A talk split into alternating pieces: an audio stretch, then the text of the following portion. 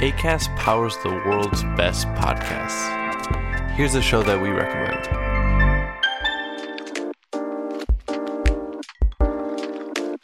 When we feel better, we do better.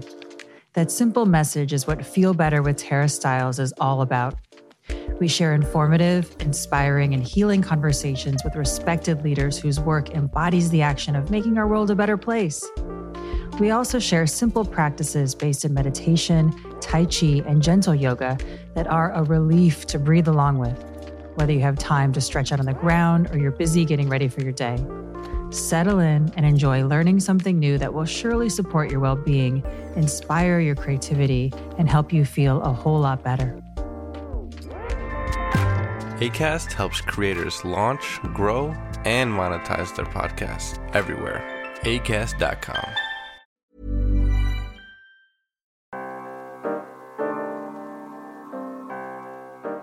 listeners. This is Amy Mackinnon, National Security Reporter at Foreign Policy, and this is Foreign Policy Playlist. Let us be your guide to the crazy number of podcasts out there. Each week, our team will recommend one podcast from somewhere around the world. And this week, I'm featuring Source Material, a documentary podcast from Vice News. Source material is different from most podcasts in that there isn't a host. There isn't someone sitting in the studio guiding you through events that happened halfway around the world. Rather, it tells the story of major historical moments using on the scene eyewitness footage filmed by the people who were there. There are eight episodes in the first series, and we're going to spotlight the episode Vlogging the Syrian War, which is based on video footage captured by a British guy, Abdullah Jabbar, or AJ, whose family moved to Syria in the early days of the war when he was just 13. He documents their life there as the war is unfolding around them. I love podcasts that are rich in immersive sound, that you almost feel like you were there and can see the scene in your mind's eye. And that's something that I think source material, with its unique approach, does fantastically well. Earlier, I spoke with Peter Lang Stanton, one of the producers of the series, to learn more about where this idea came from and how they go about piecing it together. But before we get to that, I want to ask you a small favour that would be a huge help. Foreign Policy is running a survey to get some feedback on our podcasts, and we would really appreciate it if you could take a few minutes to tell us what you think. What works, what doesn't work, what you want to hear more of, less of. Please go to our Facebook or Twitter page to find the link. And thank you. And now to the interview. Where did the idea for the podcast come from initially? Well, first of all, thanks for having me. I really appreciate it. Basically, the idea was this. So, right now, there's more cameras on the planet Earth than there are people. So, we, we just have cameras everywhere in our pockets, and we're just filming everything hmm. all the time, nonstop. And every day, we probably produce more footage than anyone could ever watch. You know, if you if if you sat down right after you were born and just watched videos until you were dead, you still wouldn't get through, you know, a fraction of it. So the name of the game in this modern digital world is curation. Like I- instead of mm-hmm. Always making something new, taking what's already out there, trying to find the signal in the noise, and then repackage that for people and give that to them, mm. and hopefully something new comes out of it. So we have so we have that all this footage everywhere, and then there's this other component that trust in media institutions is was pretty low, and so we were trying to figure out a way to just get out of the way and give people the raw stuff, just the source material. Here it is, and we're going to cut it together for you, and you make up your own mind. And it's not filtered through a reporter. We wanted people to see the multiple perspectives of an event because reality looks different depending on where you're standing. As you said, there's enormous amount of footage out there and the episode that we're going to feature today is the one about the Syrian war and I've read that there is actually more hours of footage of the Syrian war than hours of actual conflict. Wow. So how given that huge amount of material. How did you go about sorting through and finding uh, AJ this this kind of great guide that you have to the conflict? You know, I was thinking about that beforehand, and I don't remember how we found AJ. I don't remember who came across his footage, but uh, Yeah. yeah, his name is Abdul- Abdullah Jabbar, and he he goes by AJ, and he's just kind of this remarkable kid. Um, I mean, I shouldn't call him a kid. He's a guy. He's a full grown guy. But he was a kid when he moved to Syria, right? He was what thirteen. Exactly. He so he was a kid when he was filming all of this stuff from the Syrian war. Mm-hmm. He grew up in East London, and then when he was 13, he and his family moved to Syria. This is 2011, 2012, and they went there to do aid work. Mm-hmm. And so he just started filming what was happening for him day to day to send back to his friends so they could see, you know, this is my life in Syria. Hey. And what ended up happening is he's just filming kind of normal stuff, getting new clothes and going to KFC in Syria, but it's all in the context of this war torn country and this mm-hmm. this war that's raging on all around him. So it's this stark contrast, and all of us felt like, I, I mean, I haven't seen anything like that from the Syrian war, and none of us had. So Yeah. we started doing this episode. So, one of the challenges for journalists in using found footage of conflicts and crisis moments is verification. And actually, Syria has been a great proving ground for like for the kind of Bellingcats of the world in um, geolocation and, proving where and when footage was taken. How do you verify the footage that you have that it was actually taken when and where people said it was? Mm. Yeah, that's a good. So even though we were working with these people, it's their story. We're not narrating it. It's all them.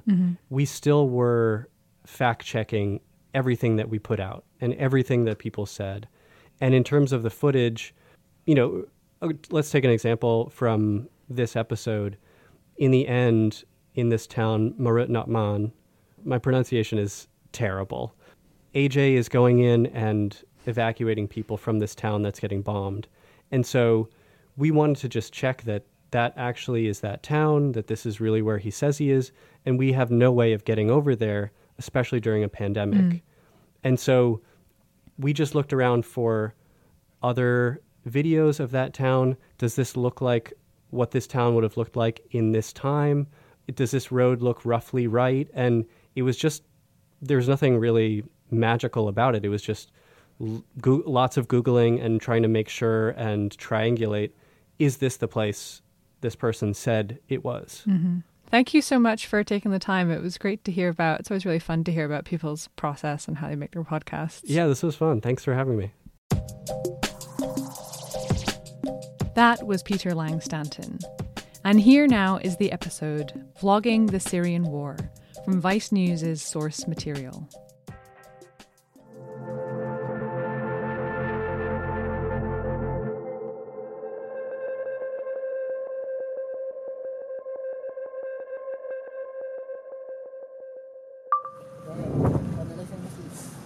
Can hear the bombing right now. Getting the cars ready. That's why we need people who has cars to come down here to pick up the families. So they're getting hit. Airstrikes. Where? Oh my oh days. Oh my God. Yeah. Allahu Akbar, man. Wow, you can see the smoke, bruv. Look, you can see the plane still going past. That dot moving. Brez coming towards us, bruv. Freaking hell. Ashhadu an la ilaha illallah, ashhadu anna Muhammadan Rasulullah. He's, bruv, he's right on top of the house, bro. Would you be inside though? Is it better to be inside or outside? What if it hits this? You better hear the outside. Outside you get through the wood. Fucking shrapnel. Right, listen, I said, Alright, let's roll, man. Let's roll.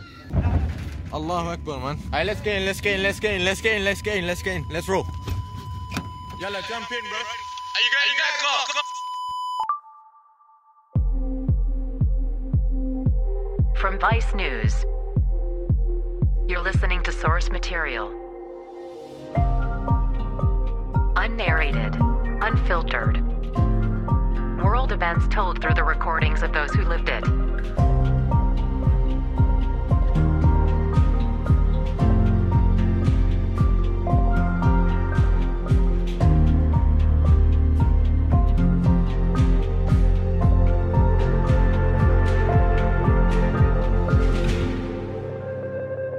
Episode 8 Vlogging the Syrian War.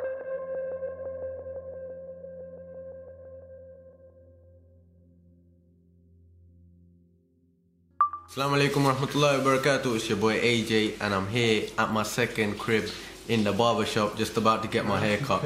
So while I'm doing this, I'm gonna give you about 30 random facts about me.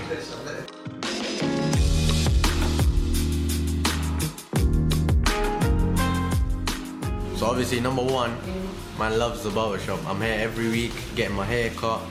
Gotta get a nice fade, you know what I'm saying? Growing up in the UK, the barber shop is a vital point of a young lad's life. Number two, my favorite color is black. Yeah, I know bad people say that's a shade, but to me, it's a color. You're gonna go there to get your hair cut and look fresh, you know, for all of. you all know what I'm talking about. I am six foot on the dot.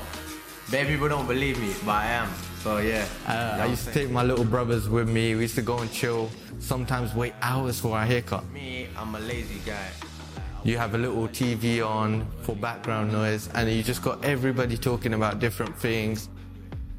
When you walk into a barbershop, you always feel like you got like a sense of brotherhood there. If you know me in real life, you can't take me seriously. Sometimes. Well, you're talking to a person that you might have never met in your life, but they're like, "Oh, yo, young lad, how you doing?" You know. And one of the biggest goals of my life is one day, inshallah, I'm gonna travel the whole world. But yeah, that's really it. It's been your boy AJ. Assalamu alaikum.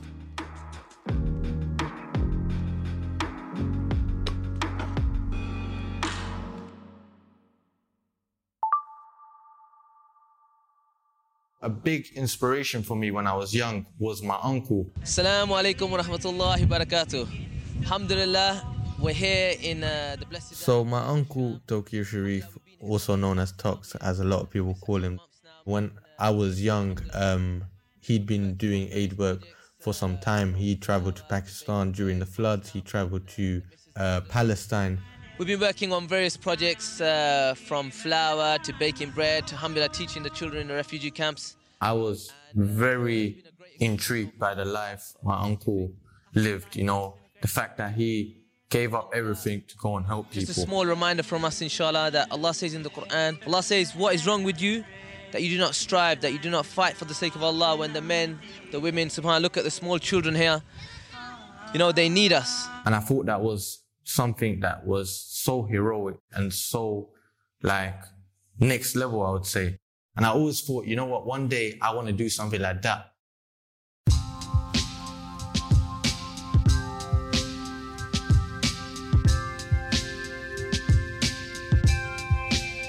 Now, in 2011, the civil war started in Syria. People started coming out and protesting, and you know, Bashar Assad decided to try and quell the protesting by sending his military out and shooting at the people. when dozens of peaceful Arab protesters were shot dead by President Bashar al Assad's security forces. And that's what actually sparked the war. The UN now reports Syria's humanitarian crisis is intensifying. More than 9 million Syrians in need of emergency assistance. And the United Nations says there are millions of Syrians in dire need of relief. So, what happens is my uncle actually moved to Syria, uh, and we came out as a family, and uh, we didn't plan on actually staying in Syria. The actual plan was just to come in, do a little bit of aid work, because at the time you could get into Syria very easily. Assalamu alaikum wa rahmatullahi wa barakatuh. It's 12:17 in the morning. It was September, so school had just finished. I'm at an event, I'll show you around a little bit. Uh, so it's summer holidays. Look, this is the ice cream line. It is massive. When I first came, I did film here and there videos of myself and that little memories. Of course, there's no event without snacks. And this is a Syrian cultural bean thing. What? So my life in Syria, I would say, went through stages. At the start, from the age of 13, 14, I loved every single minute of being in Syria. We're gonna show you our crib, you know. This is the best house you can ever have. Look how sick it is. I had a perception of Syria that I think a lot of us back at home have, which is bombs gonna be falling everywhere. What am I gonna do? Um, I actually told myself, you know what, I'm gonna eat rocks. Yeah, now we're just chilling in our house. hey, you want a cup of tea? But when I got here, one of the first things I saw was a chicken shop, and I was like, no way. Now I'm not even gonna say the chicken is anywhere near um, the KFCs or uh, even Chicken Cottage or Dixy, um, my favorite chicken shop. It was it was unfathomable because when I came, I was like, oh my days, there's groceries, there's people, what's going on? There's no bombs. So th- I heard this is a good stream. I'm gonna put my feet in. You know, I don't even know why I'm filming my feet. Oh, it's so it's cold, bro. A lot of my friends used to say to me, AJ, you're in Syria, bruv. Are you crazy? And I used to be like, bro, I'm telling you, it's not what you think it is. So I started making the vlogs. We love you guys. You know, you people are the My account was called AJ's in Syria. It was actually for my friends, so they can see that, you know what? There is bombs, probably in two, three towns away. There's bombing happening. But life has to continue. Peace out. It's been a long day. It's your boy AJ. Over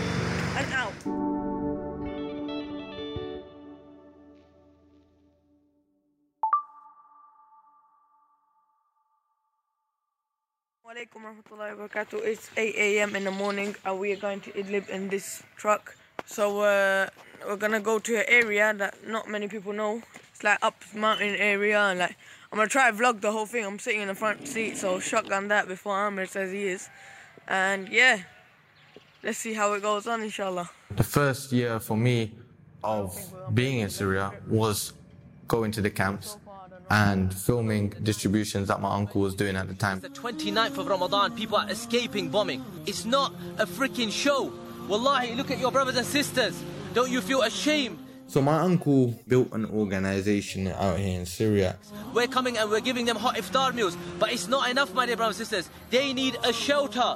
They don't need to be sitting out here a show for all of us. I used to film all of his videos and then I would edit it. Why do we have to come and sit here and film these kind of things? It's embarrassing for us. We feel embarrassed. You know, when you're doing charity work, you don't really like to put a camera in people's faces. But we have to show the people that have donated, the people back at home, one, what it's like for the people out here, and number two, where their aid is going. His house is actually broken. It's like bad devastated, you know. So we want to give him a little present. You know, his house has just got bombed. He has to pay for this whole thing to get rebuilt again. Barakallah feek, ya Sheikh. Barakallah feek. We're giving him a little food pack, and this guy's house is finished.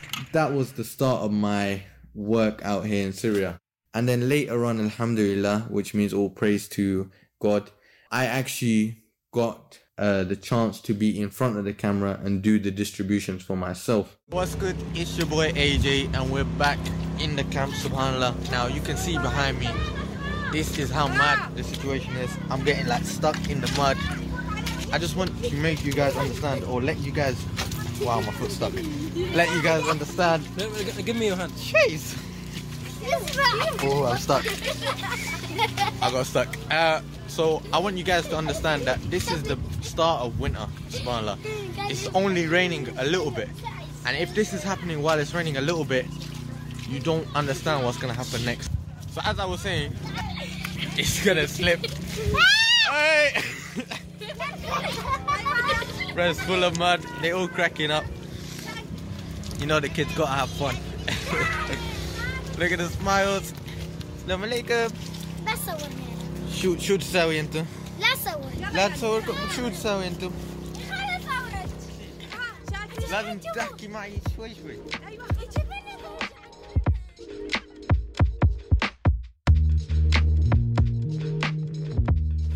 So from the morning at six o'clock, it's just been pouring down. Right now, all of the camps are flooded again. When I hit the age of 17, 18, after I'd done the vlogging for a little while, I started getting homesick.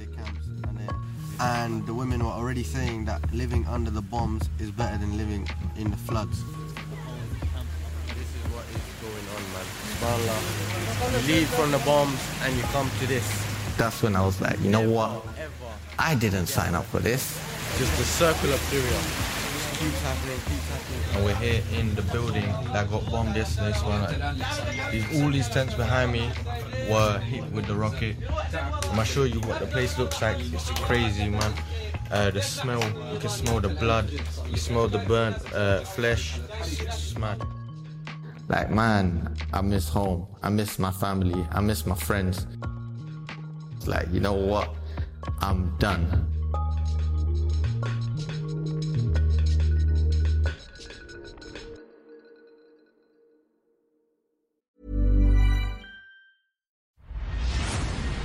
My name's Curt Jaimungal, and this is the Theories of Everything podcast, the show where we bring rigor to mathematics, physics, and consciousness, exploring grand unified theories as well as free will and God.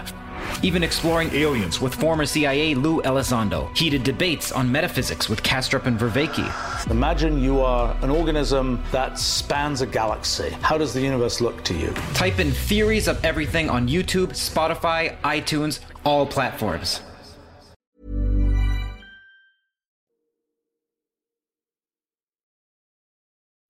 Uh, I'd spoken to my family in the UK um, at different times, telling them that you know what, I I want to come back. The reason why I never actually committed to it was because of my uncle, because he would always say to me, "Okay, cool, you can go, no problem. If you want to leave, you know, you can leave. That's not an issue. But do you really want this to be the last thing that you done, or can you do more?"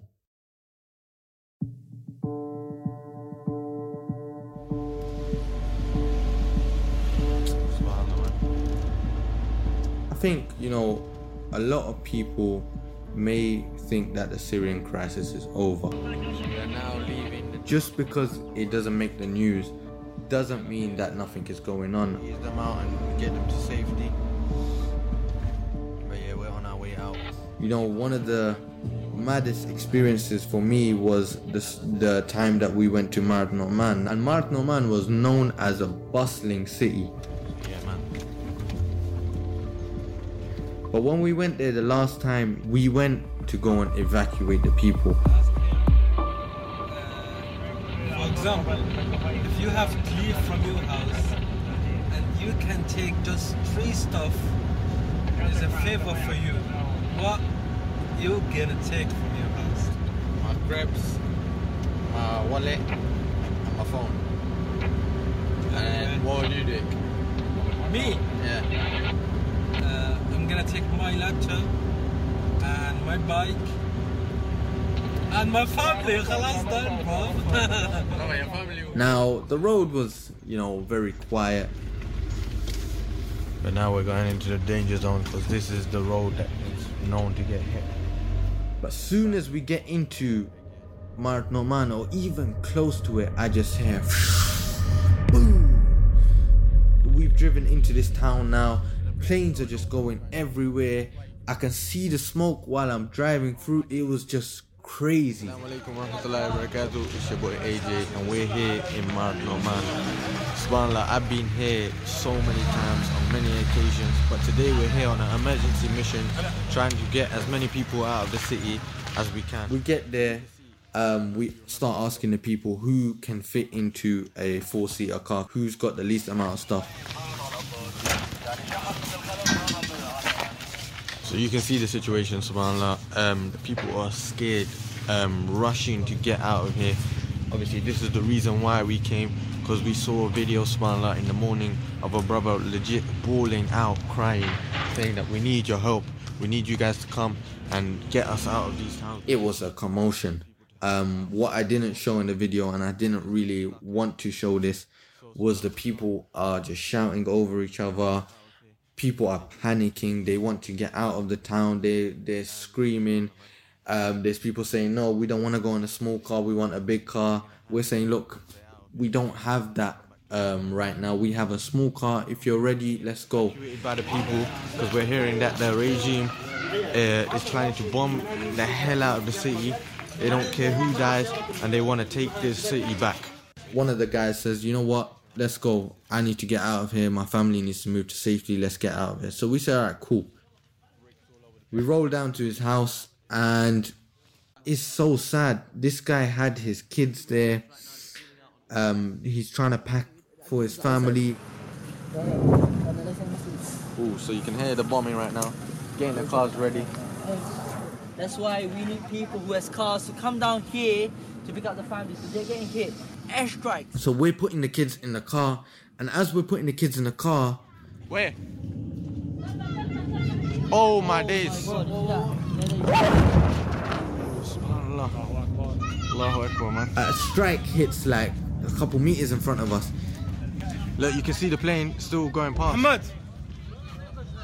Muhammad. Towards the side, I don't know if you can see on camera. You see that right there? That dot moving. It was nuts, and we run into the house, and we forgot that the kids in the car. Bray's coming towards us, bro. Freaking hell.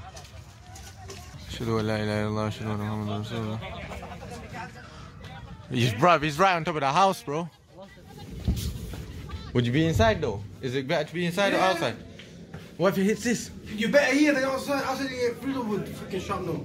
That's close. So we run back out, and the kids are just sitting there, normal, like they've seen this every single day of their life. And you got us three running around, uh, one of us wearing a metal plate. Alright, let's roll, man. Let's roll. Let's roll, man. Let's roll. Let's roll. Yalla, man. Allahu Akbar, man. We were scared. Alright, let's get in, let's get in, let's get in, let's get in, let's get in, let's get in, let's roll. Yalla, jump in, bro. Are you going in that car? The reality is, when you're under that bomb, when you're when you're standing there, it is nuts. Well, let's get out of here, man. Subhanallah. And all you're trying to think about is, look, I need to get out of here safely. I need to get this family to safety. So much going through your head. Boys are all rushing to their cars right now. We need to get out of here, man. We need to get out of here. Subhanallah. Freaking hell, that shook me up as well. Anyway, we end up getting the people and the family into the car. We've got radios on us. We're trying to tell my uncle that we left. Um, the radios are not connecting, so we just drive out. We made this plan from the start. Keeps hitting the same place. Right, let's get out of here, man. We get out of the town, and because the car now is full of people and the weight of the car is heavy, Yeah, we're driving slow because car's making some noise. Hopefully, we're gonna get to Idlib. Azad, Azad, there's a sound. Smoke's coming out, smoke's coming out. we end up breaking down like literally a little while out of the town. We broke down in the street finally. I went all the way down there, got some drinks, came back, told the boys that we're here. Team's coming now. We're just drinking our barbecue. Still waiting on the road for the team to come and take us home. استعينوا بالصبر This is والصلاة. so long. We are sitting on the wall, families in the car. I feel like they're pissed now. We are Oh, look who's sitting here. Look who's here. Look who's here. Wow. Finally, after two and a half hours of us being here. Martno man was a mad situation. Telling the people that you can just take what you carry, like, think about it. If you were in your house, how many things would you want to grab?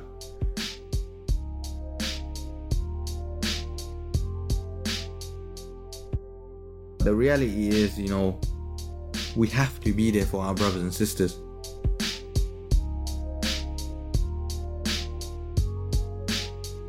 at the end of the day, our life is in the hand of our Creator. And that's how I see it.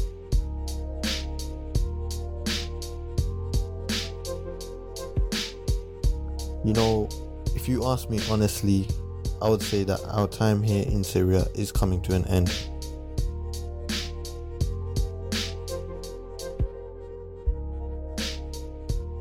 When was the last time that you left Syria? Um, the last time I left Syria was the same time I came in. I haven't left since I've been here. Um, so back in September 2013. Wow. Yeah. Is your passport expired? Yeah, my passport's expired. I I actually haven't renewed it. I haven't um, done anything with it um, while I've been here. But um, more more important is the citizenship than the actual passport itself. You know. Mm, yeah. Yeah. So AJ, so like we talked about on the phone the other day, we were producing this story. The story is about you coming to Syria and you know doing these vlogs over many years and having a really unique perspective on the Syrian civil war and the situation there. But as we were producing this show, some of the stuff about your uncle and some of the allegations there that are pretty serious came up. It's a crazy, crazy situation. The allegations against him don't make sense. Um, a letter was sent to his home, um, and he'd found out that he's lost his citizenship. Well, I'm joined now live from northern Syria by Tauqir Sharif, who is from Essex and who has gone to Syria to support jihadi fighters there and to do aid work. I think you've introduced me wrong again. You say that I'm here to support jihadi fighters. I'm here to support the Syrian people and any people that are being oppressed. I think this is something. Let's start with the citizenship. So, your uncle, Tauqir Sharif, who goes by Talks, in May 2017, he got a letter from the UK Home Office, the Secretary of State. It says, You are a British Pakistani dual national who has traveled to Syria and is aligned with an AQ aligned group. And I assume that means Al Qaeda aligned group. Yeah. Uh, do you know what they're talking about? Um, to be honest, no, I don't know what they're talking about. I know my uncle. I've worked alongside him for the last seven years. The guy is an aid worker. The guy put his life on the line to help the people here. So I don't understand where they got that from. Hmm. The UK government right now and in the past year or two, with the the Syrian civil war coming to a close, at least it's kind of past its climax. Um, yeah. Everybody who went to Syria during that time is returning home, and the UK government says they're having trouble figuring out who went there, you know, to fight with ISIS or who was doing aid work. And you know, what would you say to the UK government if they said, "Live updates from Syria, your charity is just using aid work to cover for people who fought in Syria"? I could tell you that straight up. See, even with my uncle's situation, um, I think we were hearing that, you know, even they were saying that he fought for ISIS. Now, I don't know if that was the British government or that was just hearsay. We don't work with ISIS and we never ever did. And furthermore, ISIS don't like us more than they don't like uh, the British government or the British people themselves. So, of course, we would not work with anyone that worked with them and we don't even want to support them. My reply would be to the British government if they're saying that live updates for Syria is a front of uh, to do aid work, but actually they're doing something else. And um, I would say we've been working day in day out. There's not a time that we've stopped from 2013. There has been work day after day shown on the platform. You know, we are showing exactly what we're doing, and that's the whole point of live updates for Syria. We're a bunch of aid workers so that's that, that's what I would say to them. I'll say to them, go and check out the hours, the years of work that we have online, because no one can fake it that hard, you know. Go and watch one of my vlogs. That's my daily life. if you can see any time there that I have free to go and do something else, or you know, whatever they believe that we're doing, because that's not true. The honest reality is that that's how life is here. We're getting accused of like some some crazy stuff. And now it's happening from both both sides. You know the british government is accusing us of working with um aq aligned groups or al qaeda. Then you got um the the al qaeda groups here or the groups here that think we're working with the british government. It's so it's so confusing but it's a crazy situation to be in. Because you're just like wait guys what's going on? We just want to work that's all we've come here to do. I mean, considering all of that coming from both sides, you know, do you think about closing up shop and and leaving? Um, to be honest, yeah. You know, I think that everyone that's come here, all of the aid workers that are here right now, have to start thinking like that because it might come to an end for us very soon. If you try to go back and the UK government is saying, well, we don't know what you did in Syria. You were there for a really long time. Yeah. Um, you may have fought for ISIS or you were associated with Al Qaeda. Mm. What would you say to them? How do you respond to them? If I was ever arrested on those allegations, is it's very clear what I was doing here. Obviously, they can't actually come and ask the people here what the situation is, but you know, the people in Syria just know us. Anytime I walk down the street, it's oh hi AJ, how you doing? You good? All right, cool. If you need anything, let me know. You don't get that. you don't get that. Did ISIS get that happiness and welcome? No. Because why? Because the people didn't like them. Because of the mad stuff that they were doing. So if you're gonna say that I was uh, yeah, assisting ISIS, one, I've had so many death threats from them, and two, it's it's crazy. Why would I want to do that? I came here to help the people, you know, and it's very clear that I've been doing that.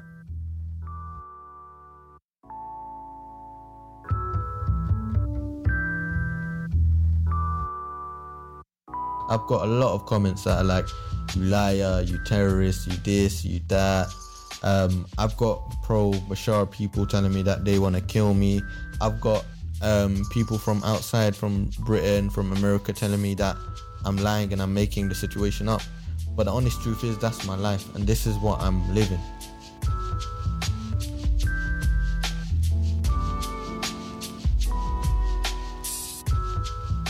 This is who we are. This is what we're doing here. Know, this is this is who AJ is.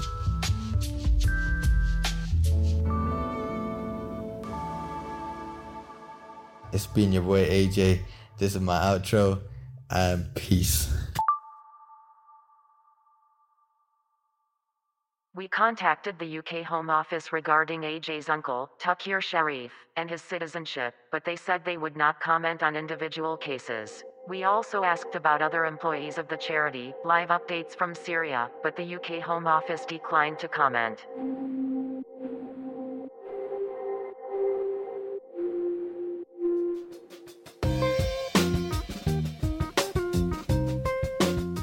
And that was the episode Vlogging the Syrian War from Vice News' source material. My thanks to Peter Lang-Stanton and Vice News for sharing the podcast with us. Check out source materials page on vicenews.com for more information and to see the videos made of original footage which accompany each episode. That's all for Foreign Policy Playlist this week. If you liked what you heard, please subscribe. And if you want to suggest a great podcast, please email us at podcasts at foreignpolicy.com. Our show is produced by Darcy Palder, Rob Sachs, Rosie Julin, and Simone Perez. And our executive producer of podcasts is Dan Ephron. Till next week.